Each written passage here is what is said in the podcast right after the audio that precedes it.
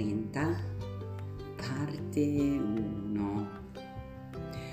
Buongiorno e benvenuti nel podcast Kanki e Love. Vivere con gioia e amore, naturopatia e dintorni.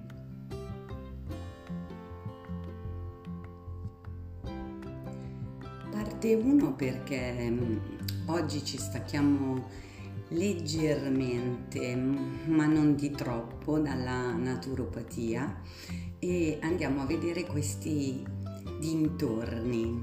E dato che questi dintorni sono piuttosto ampi, seguirà la parte 2 a completamento. I dintorni di oggi sono gli interventi assistiti con animali, la più nota pet therapy, ne avete sicuramente sentito parlare o non ancora. E più nello specifico parleremo di oh, rullo di tamburi, carceri e animali. Ho scelto di trattare questo argomento perché eh, credo fortemente nel valore della relazione uomo-animale una relazione che ha radici antichissime e che all'interno di una prospettiva relazionale di privazione della libertà può rappresentare un aiuto concreto per restituire al mondo una persona nuova. La presenza di un animale permette di instaurare e consolidare un vero e profondo rapporto emotivo con il detenuto e tramite questo rapporto aprire un canale di comunicazione e stimolare la reazione-relazione. Da amante del mondo animale credo profondamente nella funzione terapeutica degli animali e in particolare in quella dei cani e grazie anche alla mia esperienza personale sono riuscita a constatare i benefici che possono derivare dalla relazione con il proprio cane. Numerose ricerche ed esperienze confermano l'efficacia degli animali nella cura e nella prevenzione di situazioni di disagio. È stato anche dimostrato che il possesso di un animale può avere una positiva azione sulla sensibilità dell'uomo e può intervenire favorevolmente nel ridurre stress e tensione emotiva. Ci sono studi che evidenziano una minore incidenza di sintomi psicosomatici di ansia e di depressione tra i soggetti che possiedono animali familiari e quando durante il percorso di coadiutore del cane ho saputo che eh, gli IAA, quindi la pet therapy, eh, entravano nelle carceri, caspita, ho subito detto sì. Dentro di me è scattato un click. Non sapevo ancora n- nulla o poco degli interventi assistiti con animali, ma nel mio cuore ho sentito che è una grande opportunità di riabilitazione all'umanità. La mia idea di indagare la relazione uomo-animale ed in particolare quella con il proprio cane è nata mm, proprio da un'esperienza personale. Eh, tre anni fa, con l'arrivo del mio primo cane, Love appunto, ho assistito ad una riduzione dei sintomi di depressione e ansia da parte mia che si erano eh, accentuati durante i lockdown, ehm, oltre a un miglioramento di qualità della mia vita. Eh, sono una paziente fibromialgica e di conseguenza eh, ho una, una vita Mm, diciamo ehm, diversamente impegnativa. e e ho visto come un cucciolo, eh, con la sua presenza allegra e rassicurante allo stesso tempo, eh, sia riuscito istantaneamente a fornirmi stimoli, a motivarmi, a ridurre la tensione e l'ansia che, che hanno sempre accompagnato il mio percorso di vita. E da queste mie personali osservazioni è nato l'interesse per la pet therapy all'interno degli istituti circondariali luoghi in cui i detenuti risentono del distacco da casa, dai propri affetti e anche dal proprio amico a quattro zampe, qualora l'avessero. Perché quindi non aprire le porte di tutte le carceri ai nostri compagni di vita, lasciandoli entrare in quegli ambienti sterili, freddi, privi di familiarità e di calore, affinché li riempiano di allegria, affetto e tanti sorrisi, nel tentativo di addolcire quell'esperienza che per alcuni può essere molto dolorosa, attraverso proprio il contatto con la realtà eh, che porta il cane. Aprire le porte delle carceri ai nostri amici quattro zampe può essere solo un valore aggiunto a rafforzare il valore rieducativo della pena, a rafforzare il benessere psicofisico generale, la salute mentale, che mm, durante i periodi di detenzione eh, viene messa a dura prova. Credo che eh, ciascuno di noi mm, ne sappia qualcosa E allora la pet therapy che cos'è? La pet therapy è una pratica terapeutica dolce che sfrutta i benefici dell'interazione tra uomo e animali. Questa interazione infatti è in grado di stimolare la, la sfera emozionale dell'individuo, favorendone l'apertura verso il mondo esterno e promuovendo nuove strategie comunicative. Il termine pet therapy fu utilizzato per la prima volta negli anni 60 dallo psichiatra statunitense Boris Levinson, il quale aveva notato l'effetto benefico che il suo cane Jingles produceva su un paziente autistico. È la relazione armonica, l'intesa fortissima, l'equilibrio animale e umano insieme che danno corpo, forza alla pet therapy e che è capace di, di, promuovere cambiamenti significativi in situazioni anche molto complesse e difficili. È un dare e avere che arricchisce e può essere solo riversato sugli altri, spesso meno fortunati di noi. Esistono innumerevoli leggende riguardo agli effetti benefici della relazione uomo-animale. Nell'antico Egitto, ad esempio, il cane era sacro al dio Anubis, protettore della medicina. Le divinità dei Sumeri, Caldei e Greci inoltre erano affiancate nella cura di malattie dai propri animali da compagnia.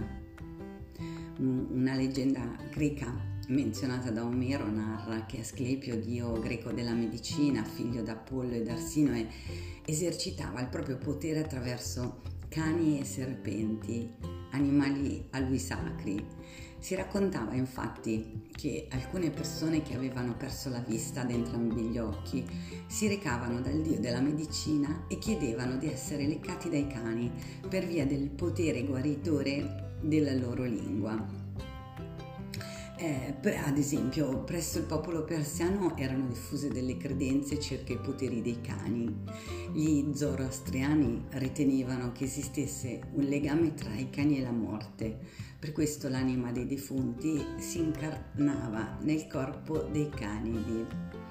Ah, anche la storia cristiana di San Rocco narra di un cane che la tradizione vuole si chiamasse Reste, appartenuto a, all'aristocratico Gottardo Pallastrelli, perché il nobile vedeva ogni giorno il suo cane prendere un pane dalla tavola e scappare via. Il padrone, incuriosito, lo seguì, scoprendo così il rifugio di Rocco, al quale, malato e sofferente, il cane portava il pane.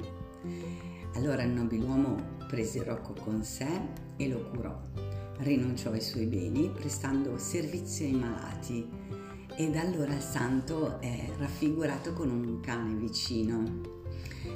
Eh, nel XIX secolo a Ghil in Belgio fu attuato il primo tentativo terapeutico per curare dei disabili grazie agli animali, ma i primi dati scientifici realmente accertati circa il coinvolgimento degli animali a scopo terapeutico a lungo termine risalgono però al 1792 in Inghilterra presso il The Retreat York Mental Health Clinic. Il noto psicologo infantile William Tuke curava i suoi piccoli pazienti coinvolgendo nella relazione terapeutica animali di piccola taglia come conigli e galline.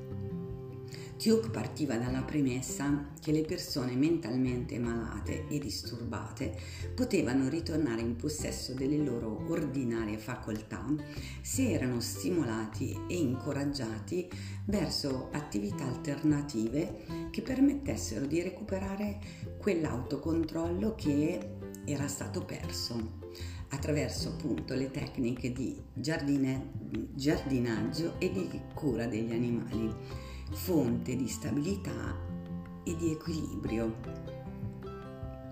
Ah, lei mi piace tanto. Nel 1859 l'infermiera Florence Nightingale introdusse animali di piccola taglia per dare un po' di svago ai malati cronici e notò che accudire gli animali portava ad avere anche un po' più di cura verso se stessi. Eh, poi ancora nel 1867 in Germania fu fondato il Bethel Hospital. In questo istituto gli animali furono coinvolti come parte integrante nel trattamento di recupero per malati epilettici. Fu addirittura costruita la prima fattoria interna al centro che ospitava cani, gatti, cavalli e animali d'allevamento. Sfortunatamente la letteratura non ha alcuna osservazione monitorata e registrata circa questo ospedale. Infatti non si trova, non ho trovato niente. Nel 1875 un medico francese, Cessigné, utilizzò l'equitazione con pazienti che avevano problemi neurologici, sostenendo che era molto utile per l'equilibrio e il controllo posturale.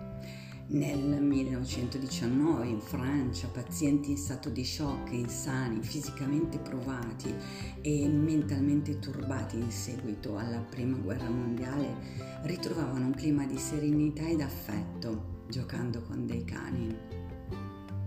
Su questa scia negli Stati Uniti il dottor White introdusse il coinvolgimento di cani da affiancare alle normali terapie in pazienti che avevano riportato gravi disagi, forme di depressione e schizofrenia in seguito al primo conflitto mondiale.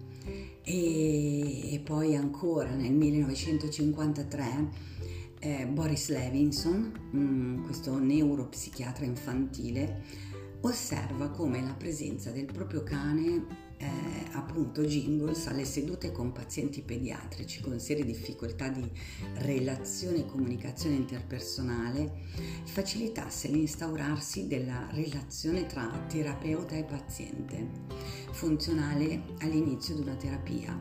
Jingle sembrava infatti avere la funzione di sciogliere il ghiaccio, aiutando il paziente ad abbassare le proprie barriere emotive.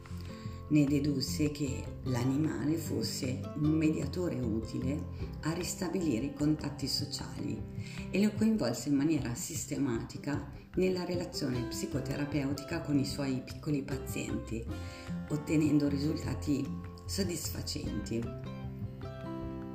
E inizieranno da qui le prime ricerche sugli effetti degli animali da compagnia in campo psichiatrico.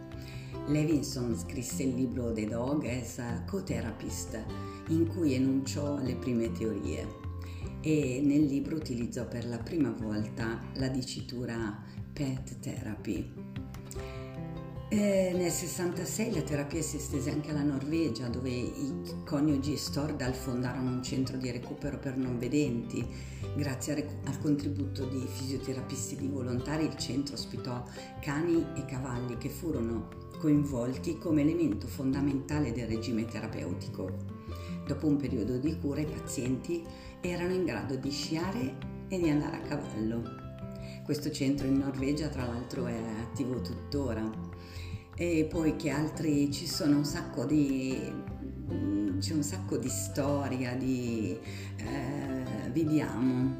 Uh, nel 1987 la pet therapy arriva in Italia tramite un convegno interdisciplinare tenuto dalla Shivac con il titolo di il ruolo degli animali da compagnia nella società odierna, a cui parteciparono esperti di fama internazionale sul rapporto appunto uomo-animali. A questo seguirà nel 91 un convegno internazionale dedicato al tema Antropologia di una passione. Nello stesso periodo il veterinario Roberto Marchesini crea una nuova disciplina, la zooantropologia che ha come obiettivo di ricerca lo studio del rapporto scusate, uomo-animale negli eventi interattivi e relazionali e la valutazione dei contributi apportati all'uomo da questa relazione.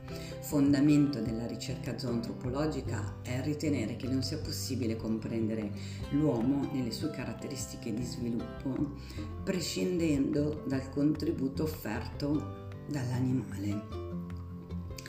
Eh, poi ancora mm, nel 96 eh, l'Istituto Zooprofilattico Sperimentale eh, organizza il seminario La Pet Therapy, gli animali e la salute dell'uomo, tenuto da Dennis Turner, uno dei maggiori esperti nel campo in Europa.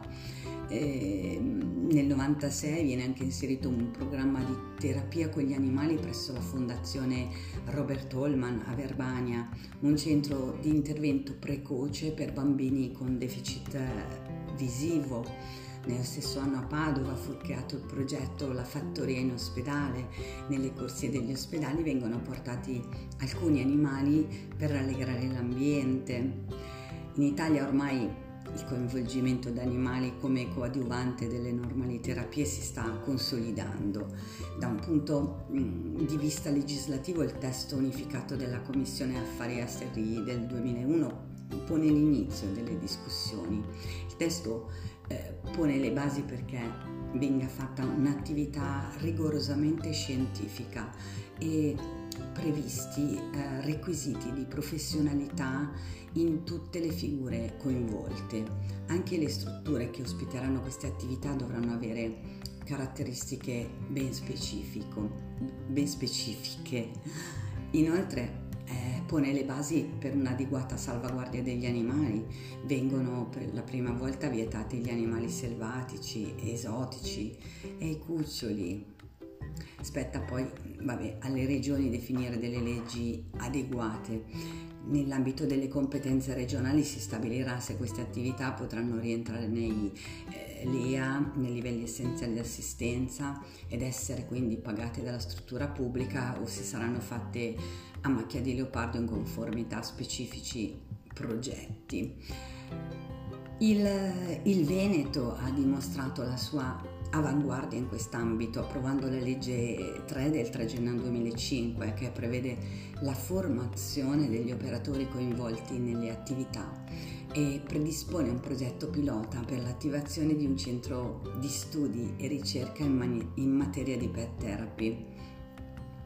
Questa struttura nella quale opererà un'equipe multidisciplinare si occuperà dell'accoglienza di bambini in situazione di disagio psicologico, oltre ad adulti con disabilità fisiche e psichiche. Ecco che questa attenzione a livello legislativo conferisce alla pet therapy dignità scientifica e procedurale. Inoltre la svincola dall'anonimato e dal fai da te che per molto tempo ha caratterizzato la natura delle attività svolte, creando così disinformazione contribuendo spesso a sminuirne l'autentico valore. Ecco, io ci tengo molto a descrivervi quello che il mio docente veterinario educatore eh, nonché mio relatore, il dottor Carminio Gambacorta, nel 2005-2006, eh, costruito a Canossa, eh, la comunità educativa per minori, eh, Laboratorio Lesignola, che è un centro educativo di accoglienza e di sostegno eh, e di attività per i minori con disagio che eh, proprio accudendo animali, occupandosi di quello che la vita in fattoria comporta, riescono a instaurare una relazione con esseri diversi da loro, che li accettano senza giudizio e contemporaneamente li portano a vivere emozioni pulite, a vivere più in contatto con se stessi, a riconoscere e rispettare le diversità in ambito comportamentale ed emozionale. Gli adolescenti sono belli e fragili, stanno cercando qualcosa nella vita e sono all'inizio di questo grande viaggio. Quelli della comunità lesignola hanno in più subito traumi spesso molto gravi che incidono sul loro modo di pensare e di sentire. Ecco, questa è una citazione del dottor Gambacorta. Per questi ragazzi, ai quali ovviamente è mancata una parte importante per il loro equilibrio, potersi relazionare, prendendosi la responsabilità del loro muoversi in un mondo accogliente come quello animale, è un'incredibile opportunità di crescita. In un ambiente naturale a 360 gradi, dove i ragazzi non si sentono realmente in comunità di recupero, bensì in un'esperienza dove apprendono proprio grazie alla relazione con l'ambiente natura e con gli animali, che sono la manifestazione della natura, le forti emozioni che tutto questo regala. Prendono contatto con il loro sé profondo. L'animale permette di fare un lavoro su se stessi molto più veloce rispetto a qualsiasi altro tipo di terapia ti trovi di, fo- di fronte ad un diverso da te che ti tiene lì, in quel momento, e non ti dà altra scelta che essere lì e con lui. Sviluppare l'empatia è un altro aspetto che l'animale porta nella relazione. Gli animali ci chiedono di modificarci, di modificare la nostra modalità di relazione per poter entrare in relazione con loro. Quando un adolescente che sta ancora cercandosi viene trattenuto nel qui ed ora non giudicante dell'animale, ecco che allora avviene la magia, come la chiamo io. Quest'opera è stata ispirata e arricchita dall'esperienza che il dottor Gabbacorta ha fatto presso Green Chimneys, che ha conosciuto e frequentato sin dal 94. Green Chimneys è un'organizzazione senza scopo di lucro che aiuta i giovani a massimizzare il loro pieno potenziale fornendo servizi residenziali, educativi, clinici e ricreativi in un ambiente sicuro e solidale che alimenta le connessioni con le loro famiglie, la comunità, gli animali e la natura. Eh, fondata nel 1947 e con sede in una fattoria centro faunistico a Brewster con un secondo campus a Carmel, Green Chimneys è riconosciuta come leader mondiale nella terapia assistita dagli animali e nelle attività educative per bambini con bisogni speciali. Mi piace molto la definizione bambini con bisogni speciali, mi dà, mi dà l'idea di accoglienza, di inclusione. Questi bambini con bisogni speciali sono vittime di maltrattamenti, di abusi, di abbandoni, giudicate, scandagliate, esaminate, studiate come esseri umani sotto un microscopio per loro dunque tenere una gallina in braccio, accarezzare il pelo di un cavallo, nutrire un mulo, significa molto. Significa, scusate l'emozione, significa prima di tutto non essere giudicati, allontanare per un po' il proprio dolore significa ricevere affetto, sperimentare un'accettazione incondizionata, sviluppare un senso di responsabilità e consapevolezza delle proprie azioni. Ed ecco che l'animale diventa insegnante. Allora, i cani coinvolti negli interventi assistiti con animali sono individui che prima di tutto vengono accolti nelle nostre vite come compagni, sono parte della nostra vita e non strumenti di lavoro. Quindi le caratteristiche che il cane che lavora negli interventi assistiti con animali eh, ha sono una buona socializzazione, deve essere capace di stare in diversi tipi di situazioni e luoghi, e essere abituato alla presenza di più persone contemporaneamente senza avere particolari paure o fobie. In generale non deve presentare problemi comportamentali, ecco. Il cane ideale per la pet therapy non esiste, mm, si valuta la o le necessità dell'utente cui è rivolto l'intervento e di conseguenza si sceglie il cane o i cani che più si adattano e da lì si struttura il progetto in modo da poter agevolare il più possibile il pet, cercando di porre il maggior rilievo alle sue caratteristiche e capacità. Valorizzando le peculiarità del pet si ottengono stimoli e di conseguenza risultati più diversificati.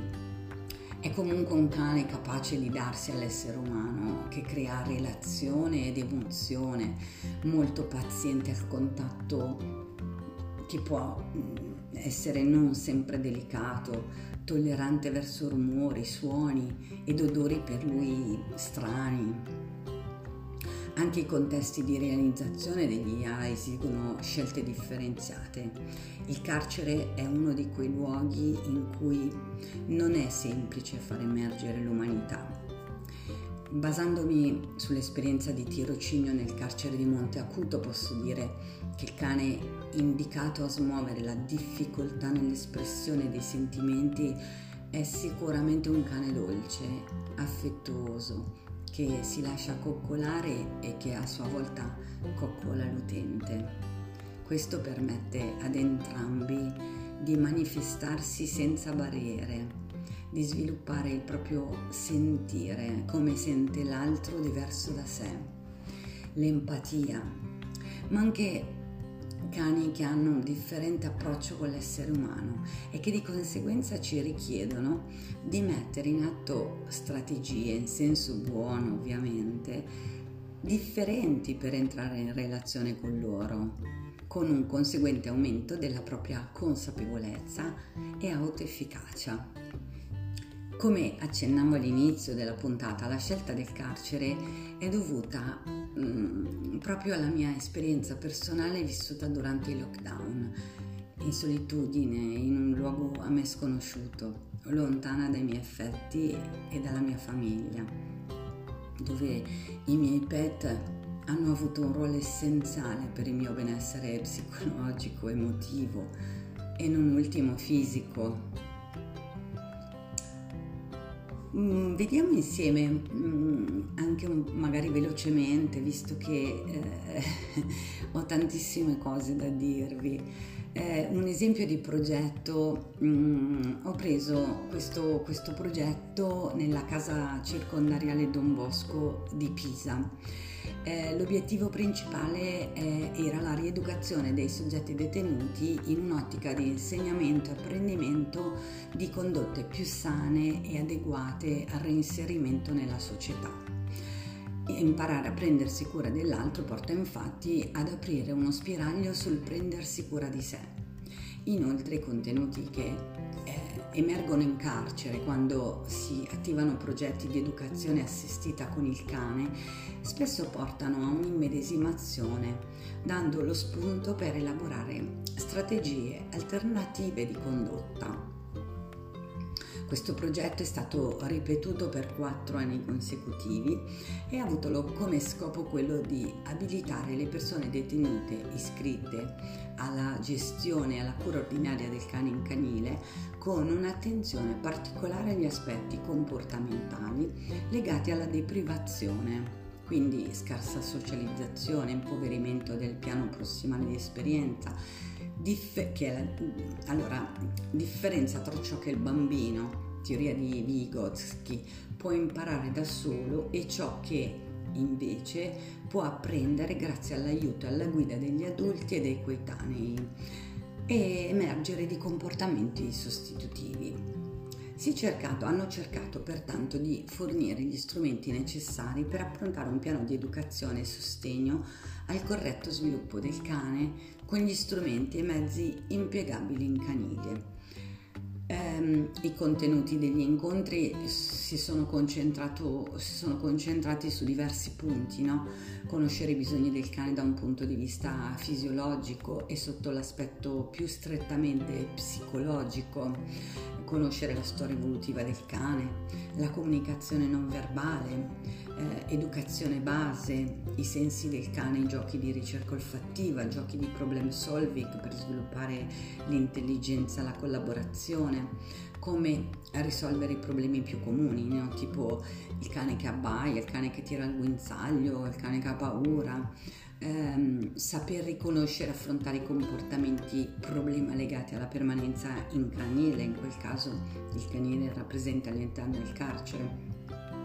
Eh, impostare un programma di educazione di base, conoscere le diverse razze da un punto di vista storico e sotto il profilo comportamentale, eh, conoscere le diverse figure professionali e le rispettive competenze, no? educatore, istruttore cinofilo, operatore volontario, veterinario, veterinario comportamentalista e usare gli strumenti educativi, pettorina, guinzaglio lungo, guinzaglio lungo, palline, frisbee, portelli, clicker, eccetera.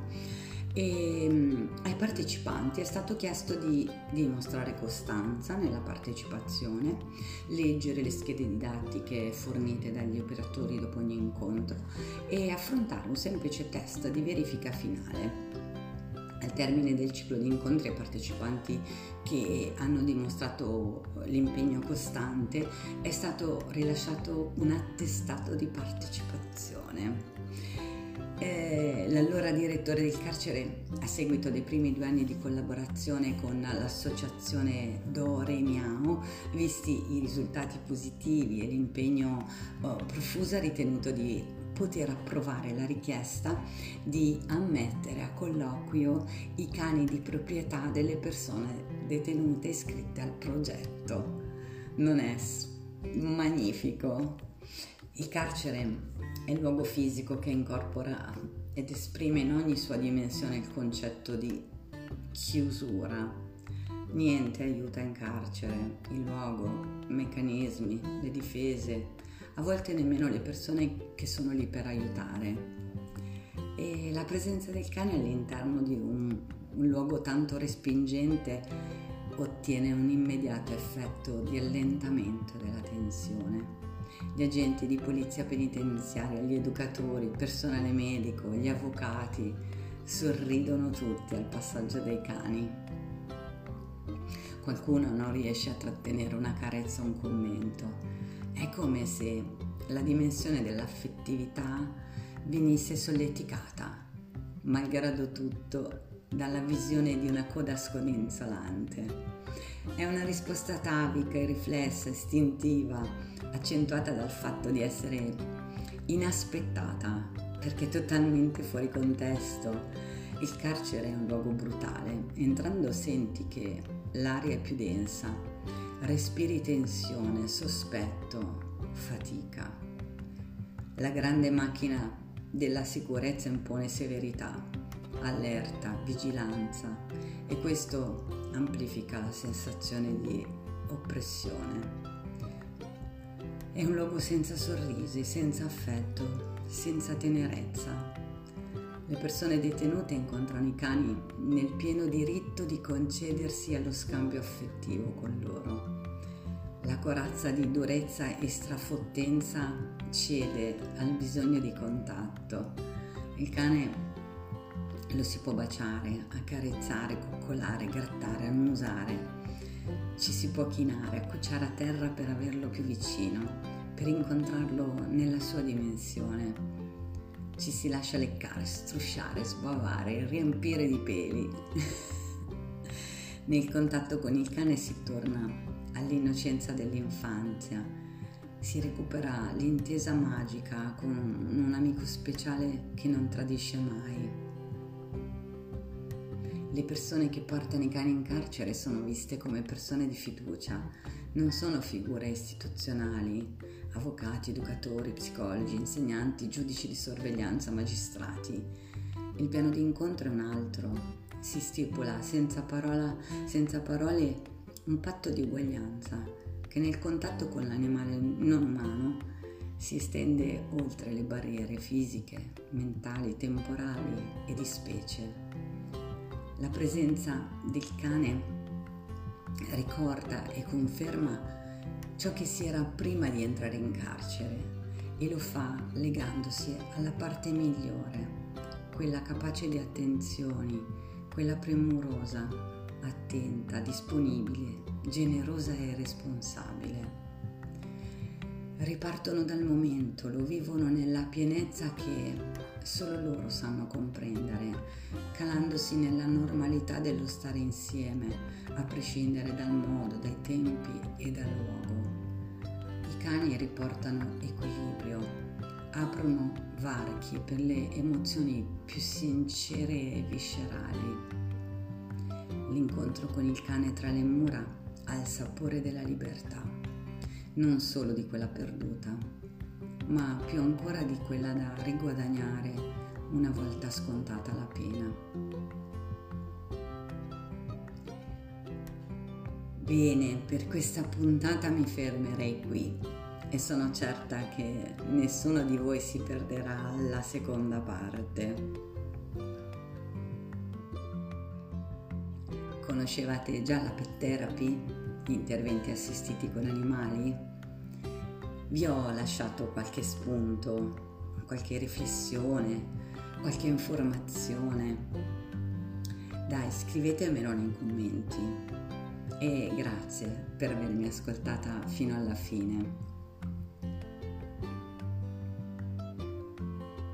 Volete aiutare questo podcast a crescere? Allora, Pensate subito a un'amica o un amico a cui potrebbero interessare questi temi e invitateli subito ad iscriversi per condividere con loro questi contenuti.